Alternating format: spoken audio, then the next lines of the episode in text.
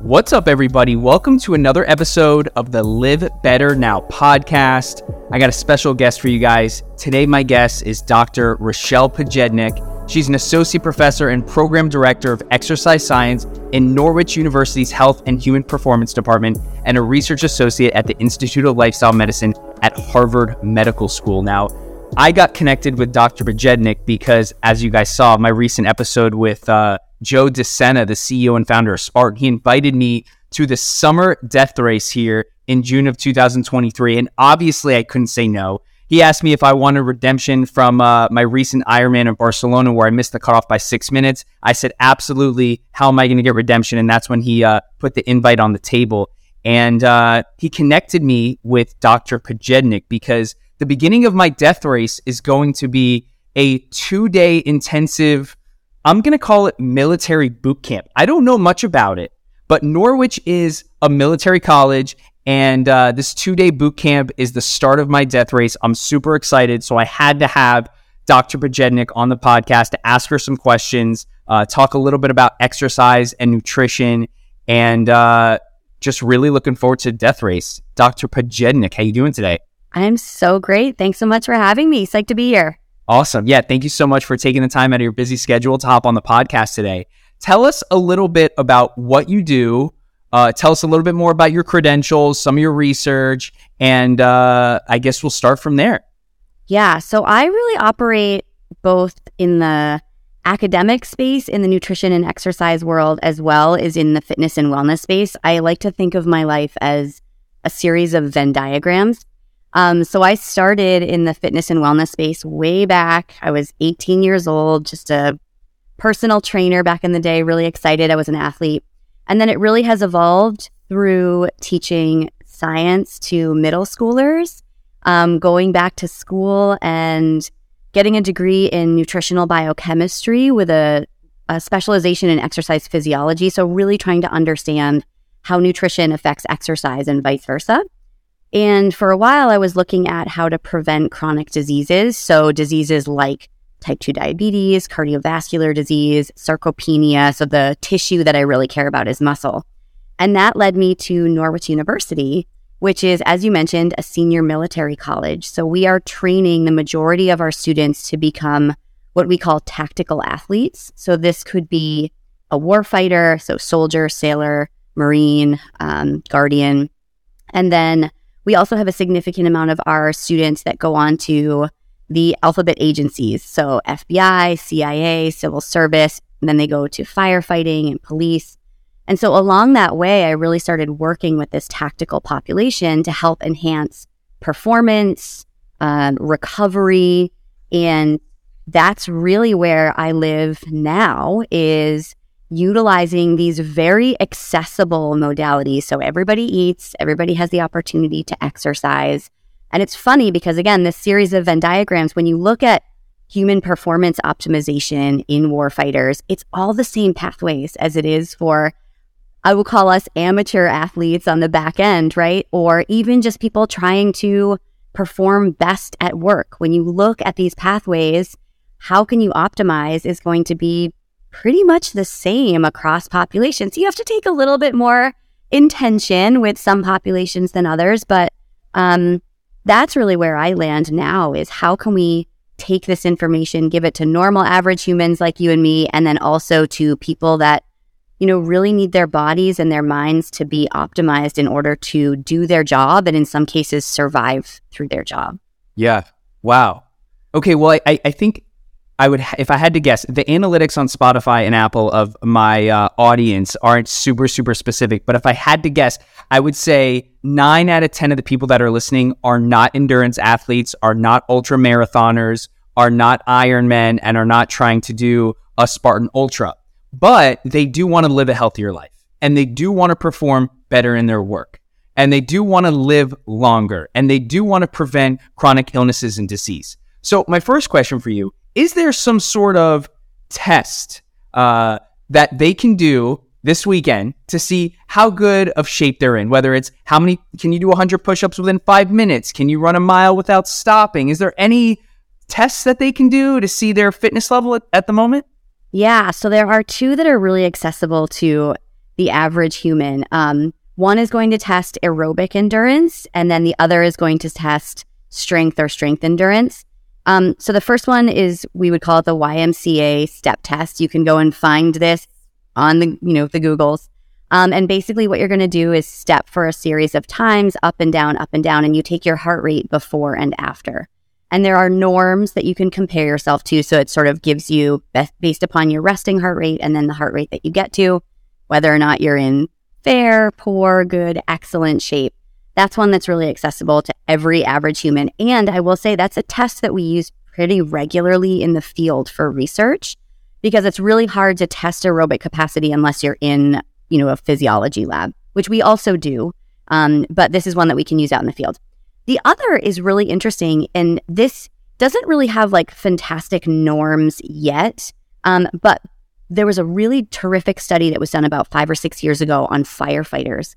And what they found was that if they could do a certain amount of push ups, then later on in life, they had significantly less risk for diseases like cardiovascular disease, which hits the firefighter population at interestingly an exponentially higher rate than it does even the average population.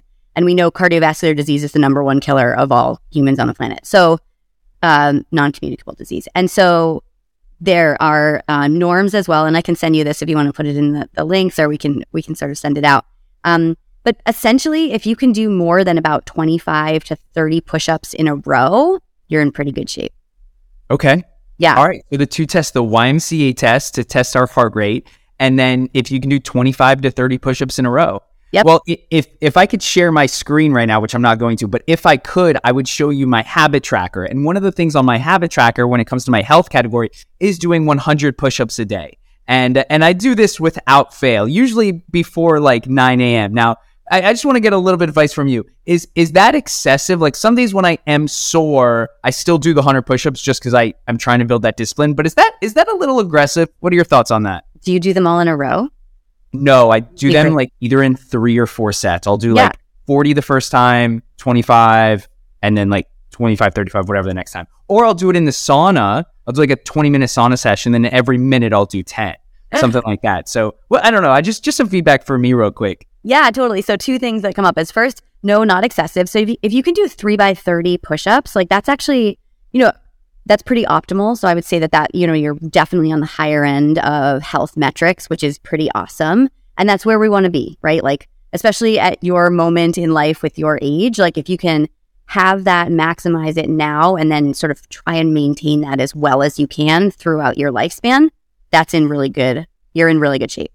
The other thing that I'm thinking about with your sauna push ups is one of the things that we know specifically about exercise, and you've talked about this on your podcast, is it is, as is sauna, an acute stressor on your body, right? And that's one of the most important things that we are finding.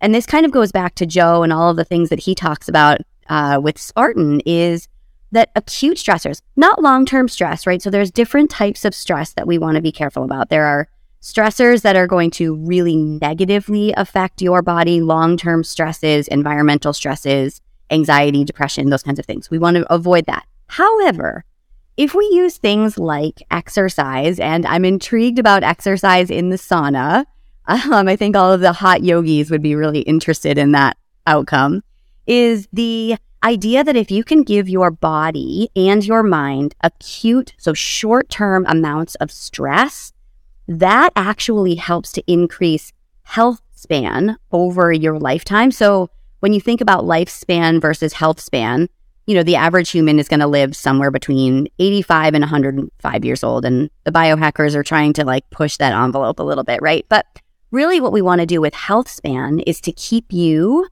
as vibrant and, you know, living your day to day life as possible until the day you die. I like to think about it as I want to go, I don't play tennis, but I want to go play a game of tennis, have a glass of wine, and go to bed and not wake up, right? Like that's kind of like I want to be feeling joy and going and doing my thing until literally the moment that I can't do it anymore.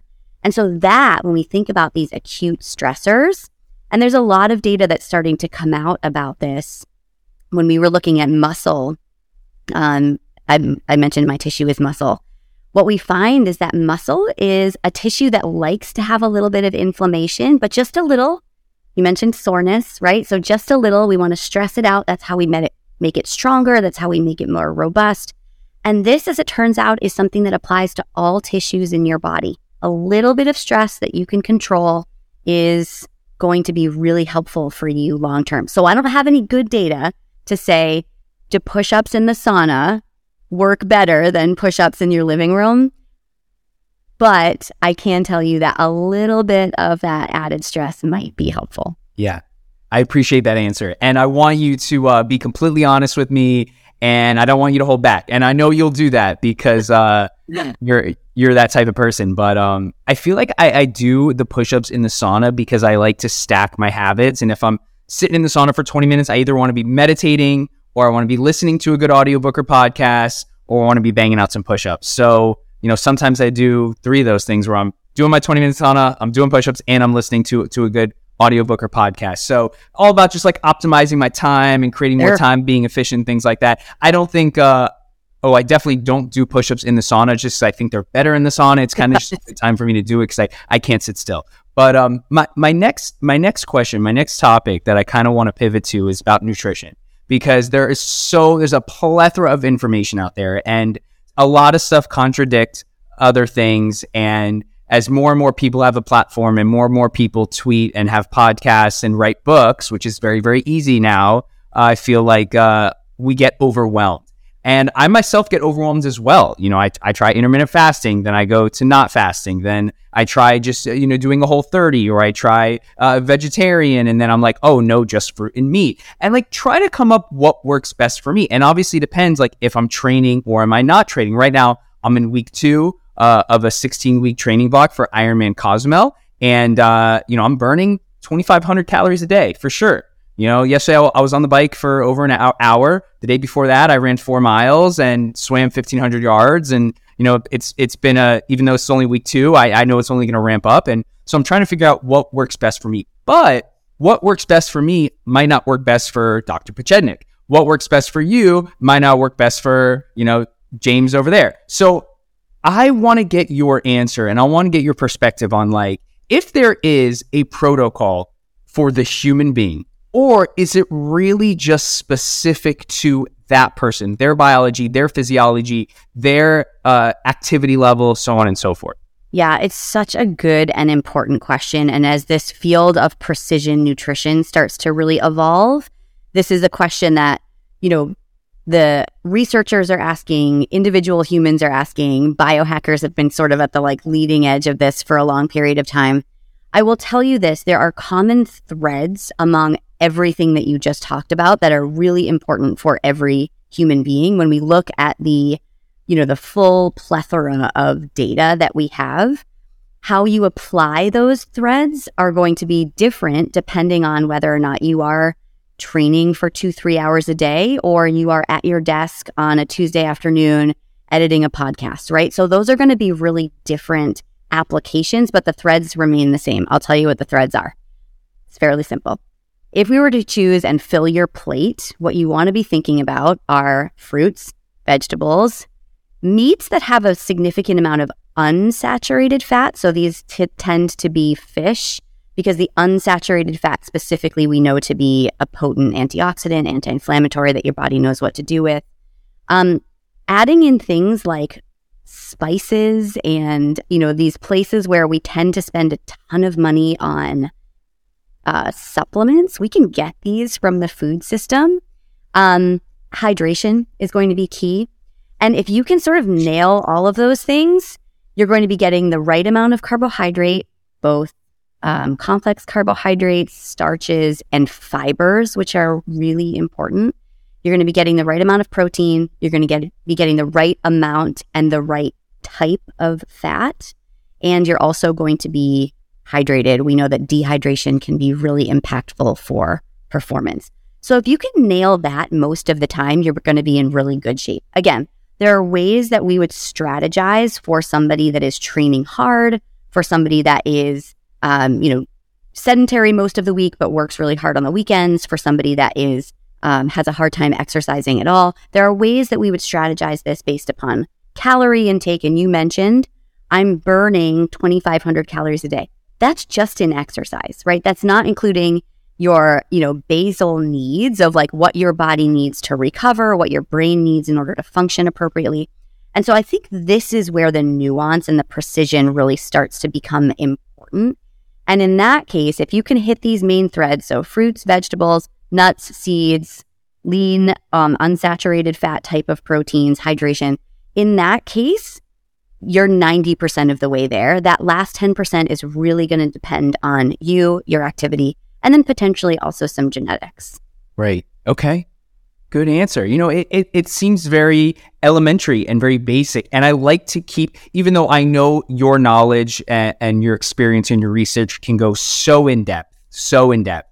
I just don't think this audience is the type of people that want to know a lot about the science. You know, and and it's great. I'm very interested in the science. I really am. I love I love learning about physiology and biohacking Same. and central nervous system and how we can operate as efficiently and as optimally as possible. But uh, I like to keep a lot of these conversations simple, simple and applicable. Yeah. Right. So you know, what can these people be doing? Taking those two tests. Can you do 30 push-ups? You know, do the YMCA test. How's your heart rate? You know, making sure you're eating fruits and veggies, making sure you're eating a protein that have uh, unsaturated fat, nuts, seeds, leafy greens. But I wanted to touch on the supplements real quick yep. because I'm someone who goes back and forth of should I be taking supplements? Should I not be taking supplements? I still do strength training.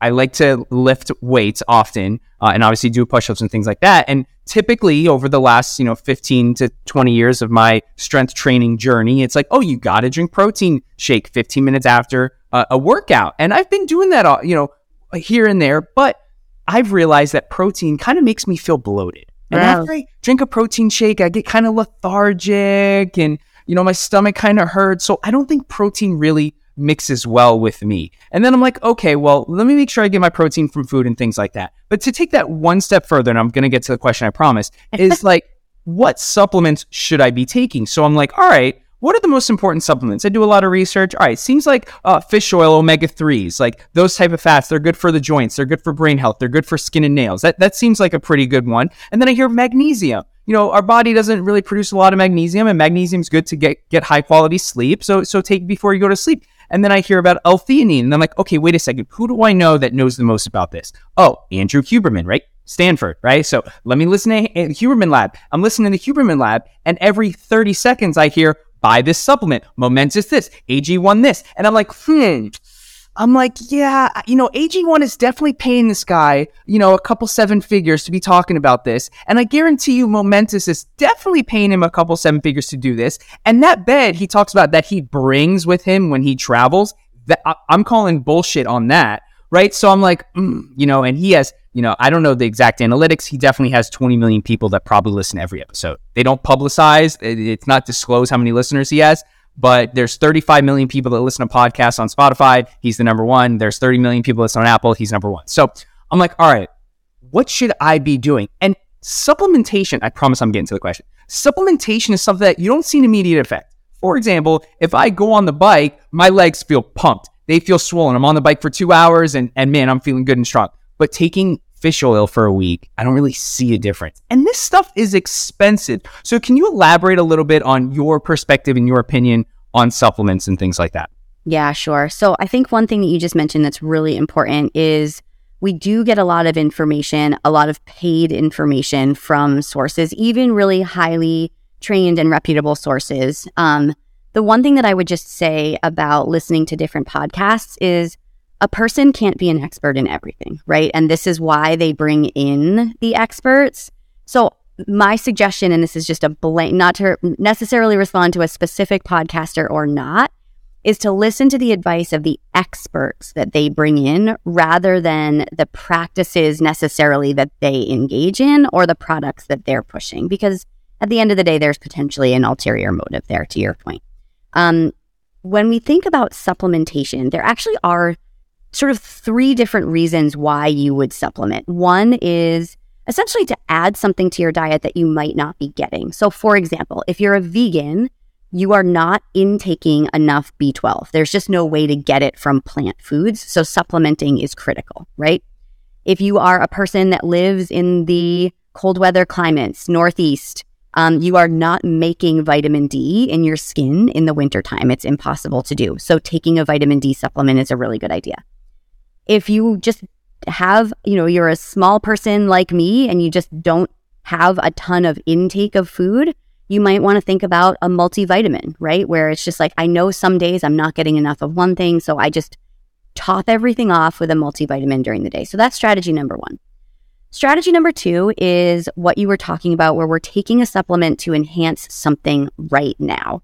And there are certain supplements that can do that, right? So you can take a supplement and feel something right away. A lot of the herbals will act this way, where you take something and you feel better in, you know, a several hours to 24 to 48 hours, right? And there's a, a decent amount of supplementation research that shows that th- that is the case, although that one, those are potentially lacking.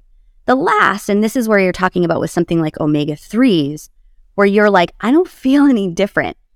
You'll feel different at age 84 if you take mm-hmm. these supplements. Okay. And this is something that's really hard in the nutrition space where everything is a soundbite, everything is 30 seconds, everything is, I want to feel better right now.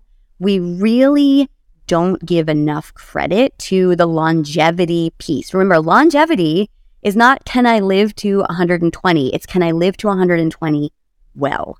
And so when we look at a supplement like omega 3s, what we see, those are beneficial for brain health to make sure that we don't have neurodegeneration.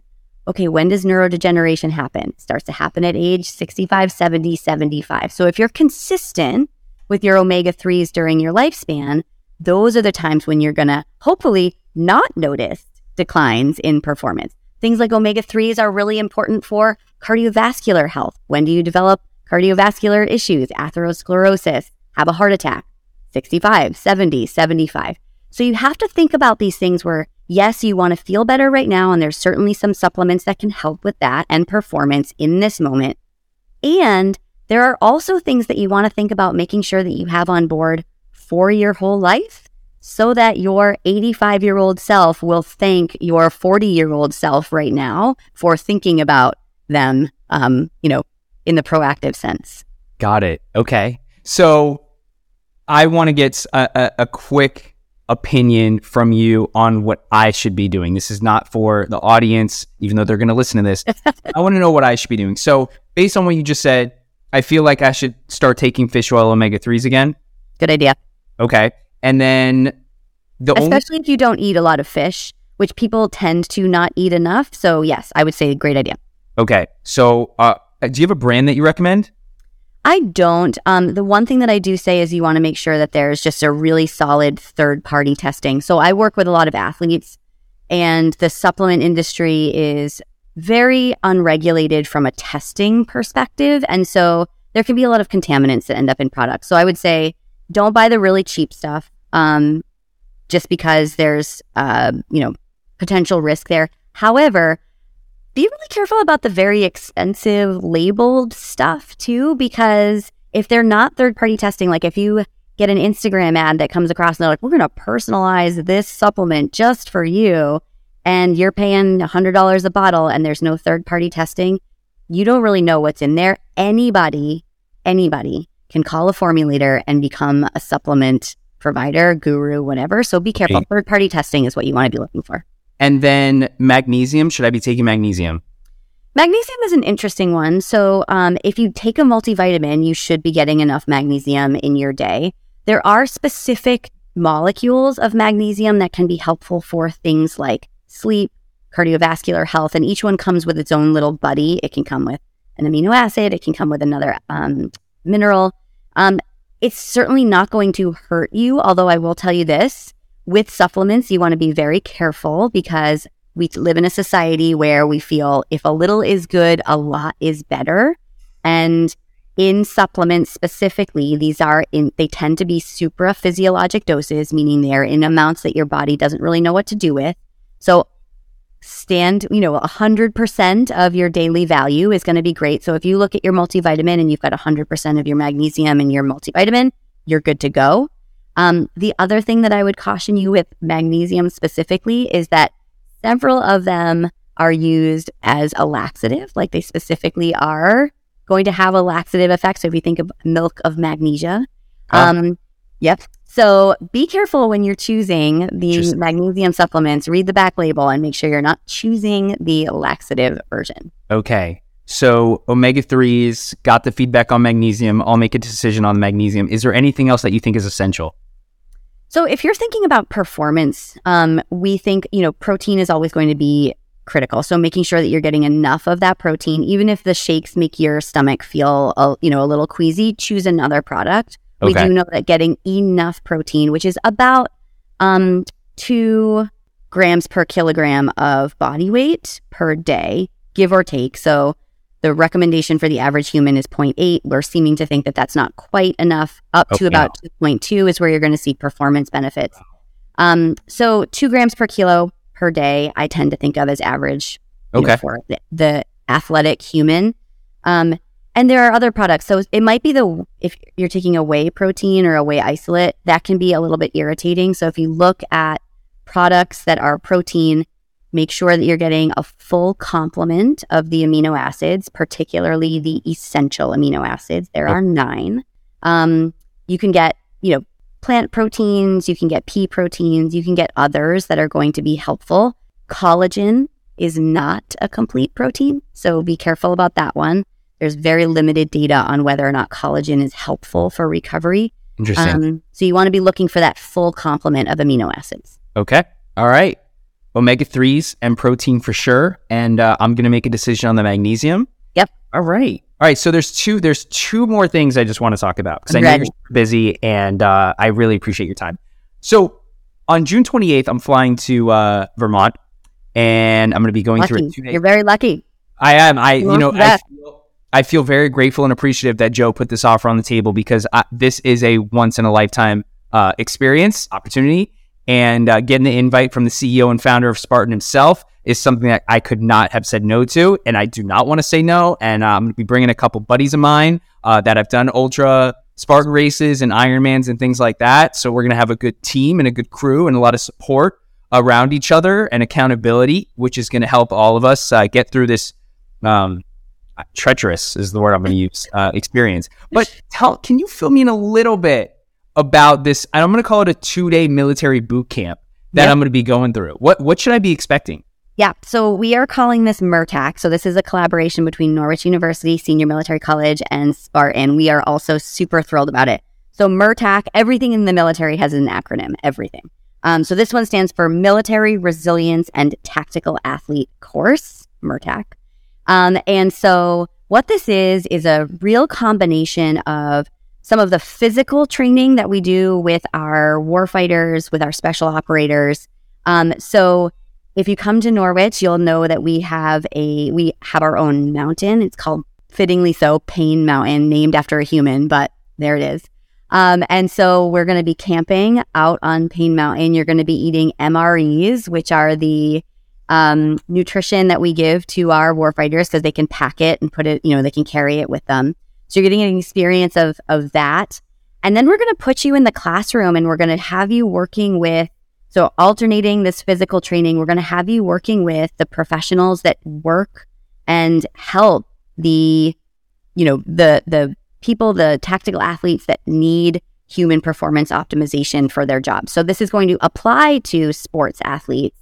Um, but really this is, we take this super seriously because if somebody doesn't do these things, you know, especially if they're out, um, you know, they're out, uh, wherever they're going to be stationed in the world, it's really important that they understand how to do this so that they come home. So there's a really serious element of this as well.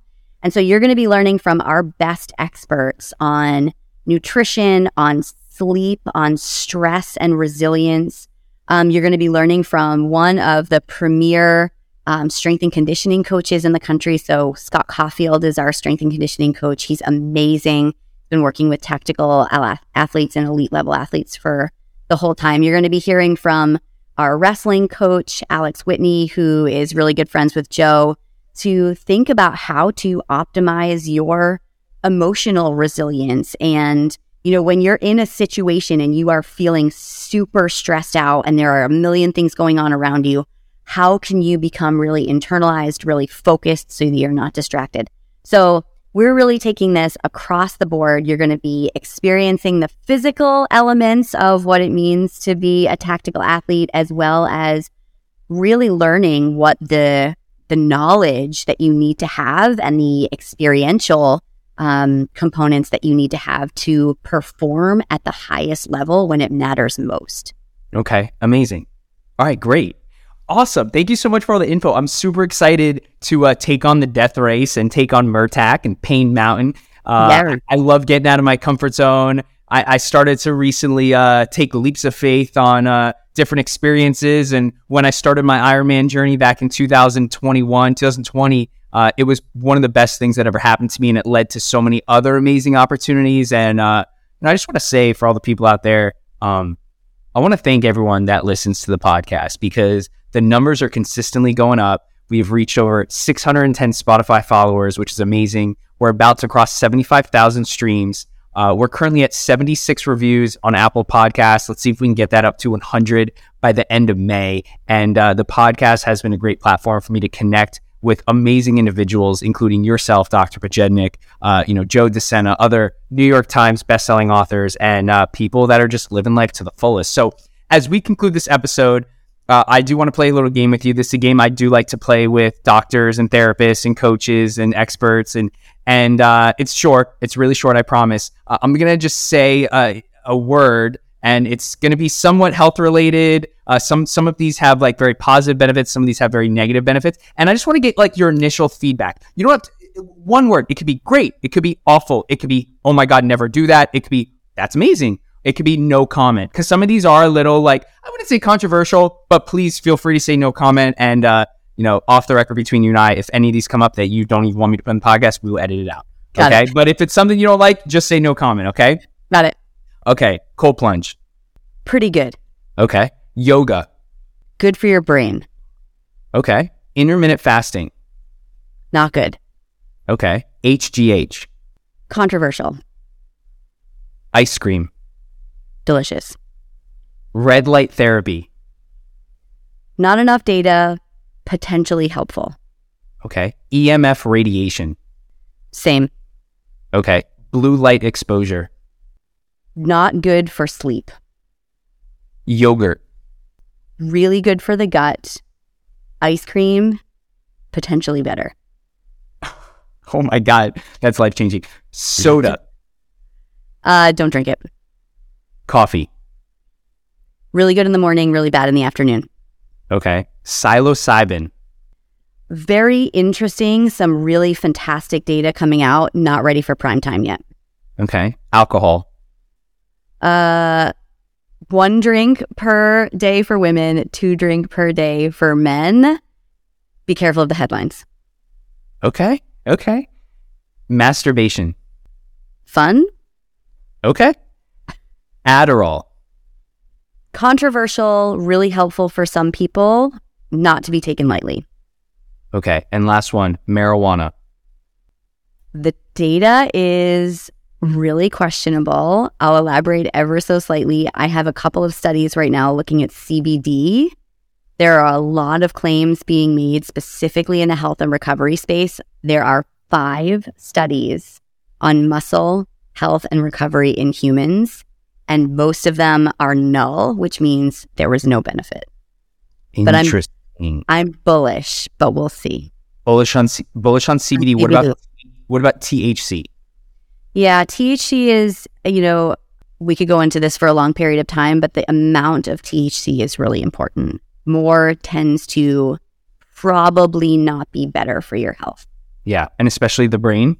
Especially the brain. Yeah. Got it. Not my not my area specifically with brain health, but um, it does seem that the data shows that the strains have more and more THC in them, and that could potentially be harmful. Got so it. Awesome. Dr. Pojednic, thank you so much for your time today. I know you're super busy, and uh, it was great having you on the podcast. It was really an honor. I'm glad that we were able to connect through Joe, uh, De Sena, CEO and founder of Spartan Race, going to be taking on that death race uh, last week of June. Don't know when it starts, don't know when it ends. And that is extremely scary. To all those people that are listening on Apple, Spotify, Audible, Google Podcasts, uh, you can head over to the website, lifecoachzach.com, if you want to connect. Don't forget to leave an honest review. We recommend five stars. I'm going to drop uh, Dr. Pojednic's uh, socials, her website, uh, links to a lot of the stuff. Links to MURTAC. Join us in Vermont at the end of June. Join yeah, us. It's open it. for everybody. So come on up. Exactly. Link to MURTAC. I'll drop the link to MURTAC in the podcast notes. Dr. Pojednic, thank you so much for your time today, and I look forward to connecting with you again soon. My pleasure. Thanks, Zach.